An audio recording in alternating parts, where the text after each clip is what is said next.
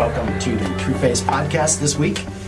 We are continuing in this great subject of friendship, which Jesus initiated Amen. in the theology of Jesus, in which he moved us from what the Old Testament folks knew to what he now introduces in the New Testament.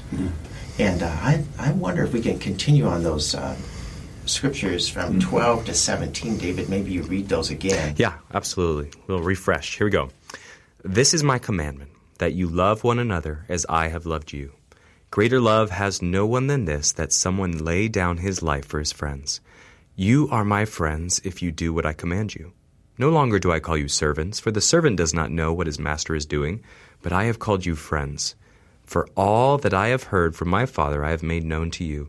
You did not choose me, but I chose you and appointed you that you should go and bear fruit, and that your fruit should abide, so that whatever you ask the Father in my name, he may give it to you. These things I command you, so that you will love one another. It's a wonderful portion. Just uh, kind of enjoying it. John, last time you ended with that statement that we don't make Jesus Lord.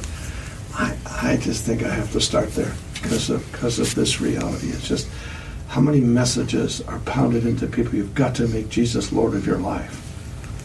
No, no, no, no. You don't make Jesus Lord. Jesus is Lord. You have to accept the reality of who He really is. But the one who says, I am Lord and Master, has a plan for the relationship. He's the one who wants it to be a friendship. And uh, Bruce, you just said it from last time. This, this reality, uh, the Jewish rabbi, the Jewish leader, was master. You, you followed that master. He directed every step. And now these disciples have a master who's saying, no longer call me that, because really, because of who you now are, in this new reality of God's kingdom, let's consider this reality. The one who is Lord wants a relationship of friendship. Um, it's, That's we, we've read it so much, we're just used to it. Right. It's like, okay, yeah, big deal. No, huge, huge deal. The God of the universe is asking us to be his friend. We sing the song, What a Friend We Have in Jesus. Most people don't have any context for the significance of those words.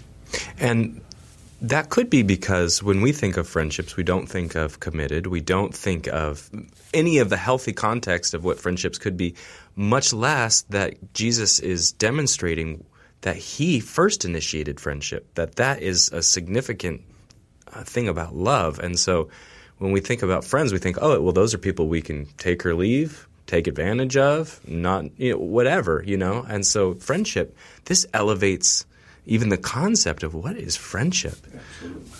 Absolutely. So this this whole issue of friendship from Jesus and back to Jesus makes me think about why is it that there are so many folks that I know that we come to visit uh, who don't have this friendship. They they long for this friendship uh, with one another, let alone the Lord. And uh, there's something that's pervasively missing. It's prevalent. Uh, lots and lots of men and women don't have this kind of friendship. That's right. What is that? What, what causes that? I'm going to listen to you guys because I'm going to be teaching on this in a couple of weeks. And I'm going to have a little something to throw at So if you hear a repeat of the podcast at uh, Open Doors Way sermon, to going. Uh-huh. Way to go, John. You know, Bruce, uh, I know it sounds because we say it so many times, it's a theology problem. Hmm It's a theology problem.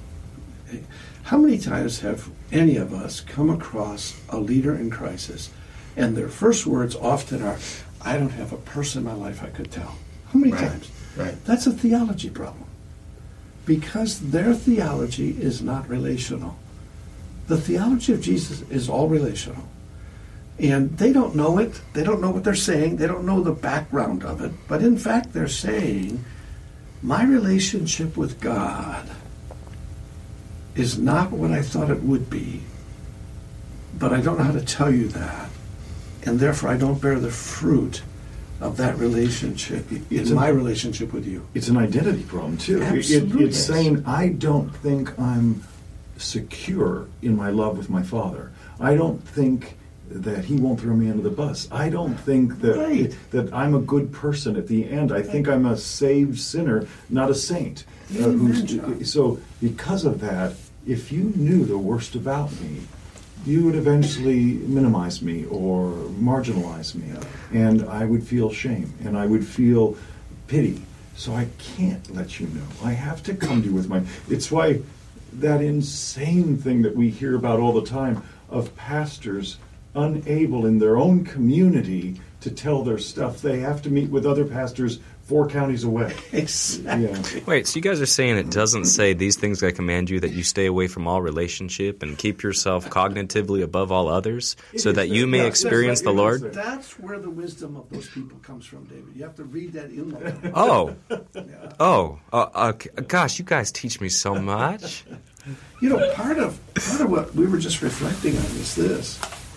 You know, if I can't trust God with me, Hmm. I am never going to trust you with me. That's right. Just bank on that. That's right. And and Bruce, part of that is that reality. That's right. They're, they are leaders who haven't really ever trust God with who they really are. Yeah.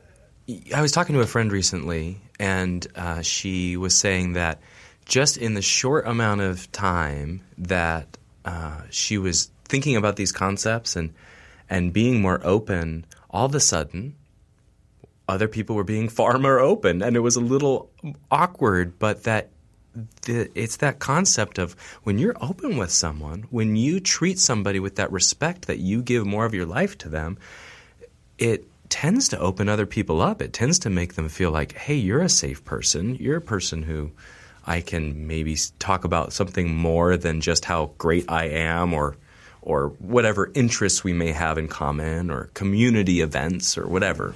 Amen, David. There's another phrase in this portion that, um, to me, is really significant in relationship to our relationship with God and even to a principle of leadership. It says, "You did not choose me, but I chose you."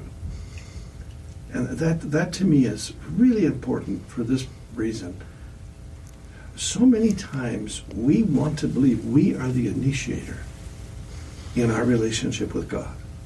We are never the initiator. In our relationship with God, He is always the initiator. If I could learn that in my head and in my heart, it changes so much of the way I think biblically. It's back to one of our basic premises to please or to trust God. Way back there. My attempts to please God makes me the initiator my assumption that somehow I chose Jesus makes it my initiative. No, he chose me. And he goes on to say here, and he chose me with purpose in mind. Significant, significant purpose in mind. And the fruit of our relationships will, in fact, honor his purpose in us, called his influence in us for the benefit of others. And it, it, it- verse 13 really plays that out. Greater love has no one than this that he lays down his life for his friend. Yeah. That the nature of this love is so sacrificial mm. that, that, that it truly is a life that we can live where we no longer are preoccupied with all of our needs getting met, but I get to lay down my life for the benefit of others. That's it. Yeah. And some of you friends might be out there like me whose minds just went blank trying to contemplate what Bill was saying about God being the initiator and being like, wow, that's a big thought. Uh, so if you're right there, me too. And we can't share everything that we'd like to on these podcasts because of the time limitations and all. And because So- of the FCC And the regulations. Absolutely. Yeah. They've been cracking down. Yeah. Uh, Goodness, and, and especially on the on the big podcasts Oh. like Yeah, ours. yeah. Oh, that- When you're getting this so many you get hits, so you exposed. can't, yeah. I was thinking that um, there is a chapter in the Cure, all on friendship. Chapter six in the Cure. In fact, John, some real fodder for preaching. Oh, I'll be reading Uh, straight yeah, from it just uh, two weeks it. from there now. you yes, go. yes. That uh, some of you may uh, enjoy reading again in the context of this John 15 powerful passage. Amen. We'll see you next week. Or two weeks from now at a small church.